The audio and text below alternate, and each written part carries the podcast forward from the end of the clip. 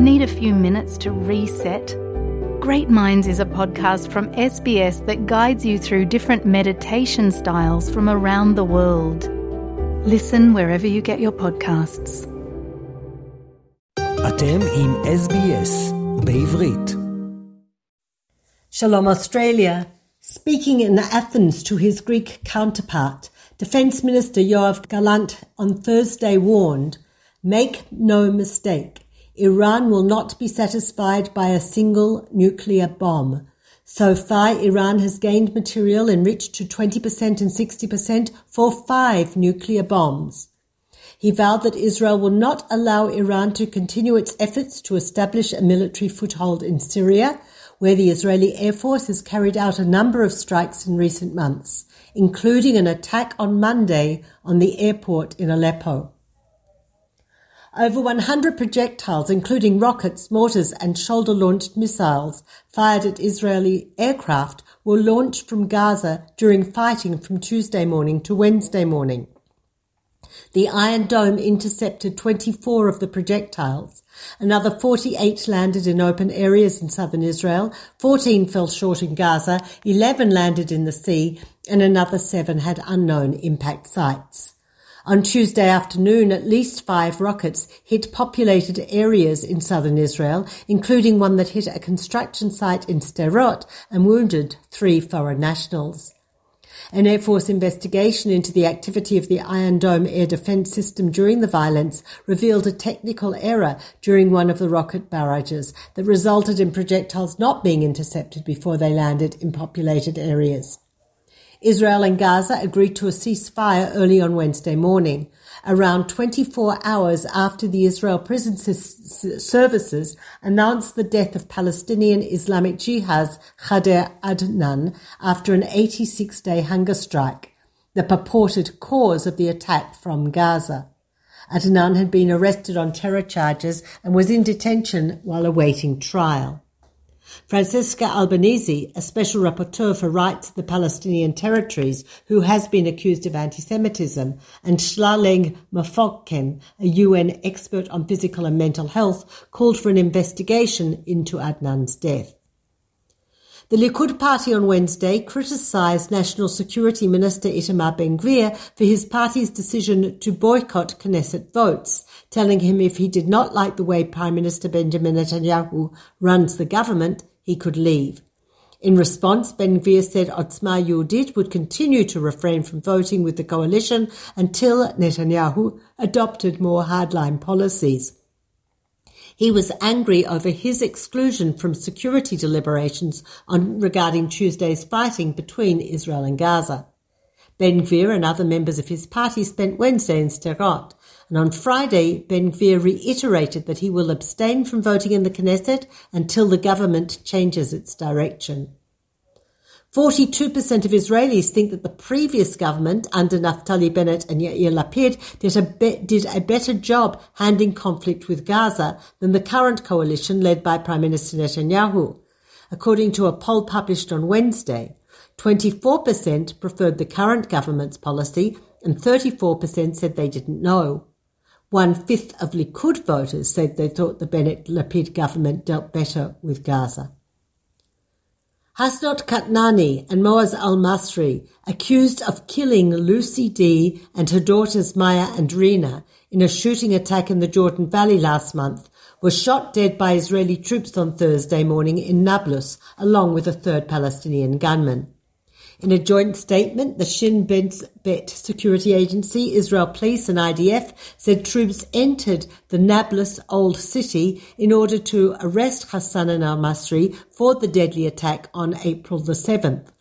Armed clashes took place around the house in which they were hiding, and the two terrorists were killed along with another gunman, Ibrahim Jabber, who had aided them in hiding. The bereaved husband and father of the victims, Rabbi Leo Dee., said, The kids and I were comforted to hear that the Israeli security forces have eliminated the Iranian funded terrorists responsible for Lucy, Maya, and Rina's murders. This has been done in a way that has not endangered the lives of Israeli soldiers nor innocent Palestinian civilians, in a way that only the Israeli army knows how to do. Rabbi Dee and his three surviving children met with three of the people who received transplants from their mother and wife, Lucy Dee, this week. The family met with Lital Valenci, 51, who received her heart, Daniel Gerish, 25, who received the liver, and Mordechai Elkabetz, 51, who got one of the kidneys. The hospital said Ahmed Suleiman, who received her other kidney, was unable to attend, but sent a beautiful plaque with verses from the Bible with a special tribute to Lucy Dee. Her corneas were also harvested and will go to recipients at a later date. Protesters carried out acts of civil di- di- disobedience, including blocking major highways around the country on Thursday morning as part of the latest disruption day against the government's judicial overhaul program and in support of equality over a range of social issues.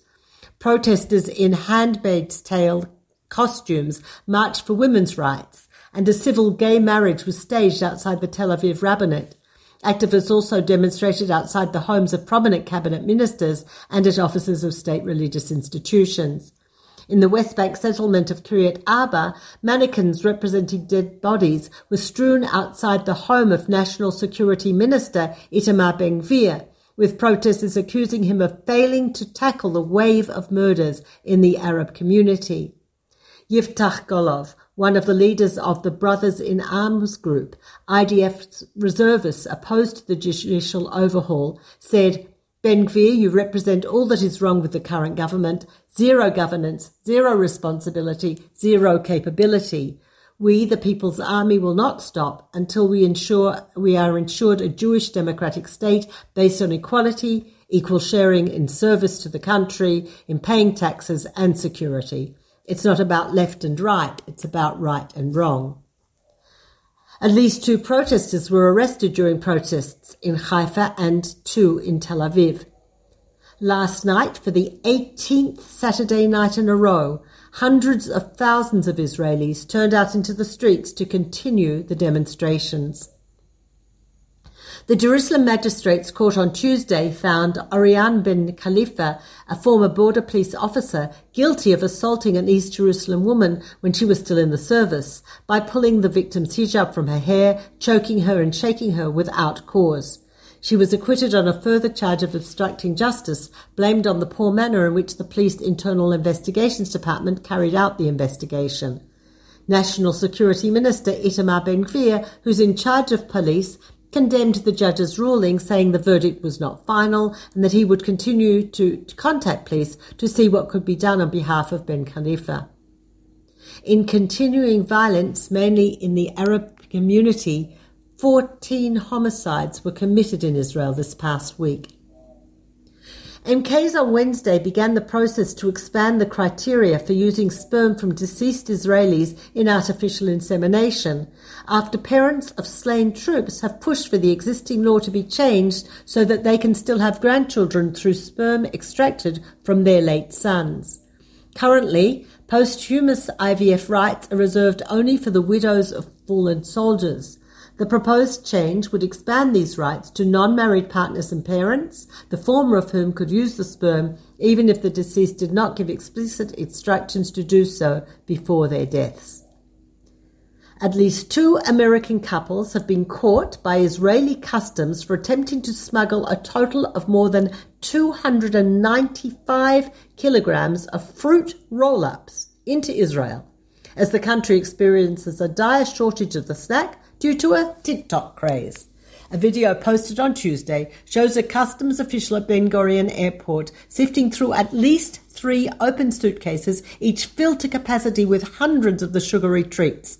When the custom officials asked the man if he packed clothes for himself, he responded that he has clothes in Israel. This is Peta Jones Pellach reporting for SBS Radio from Jerusalem. עקבו אחרינו והפיצו אותנו דרך דף הפייסבוק שלנו.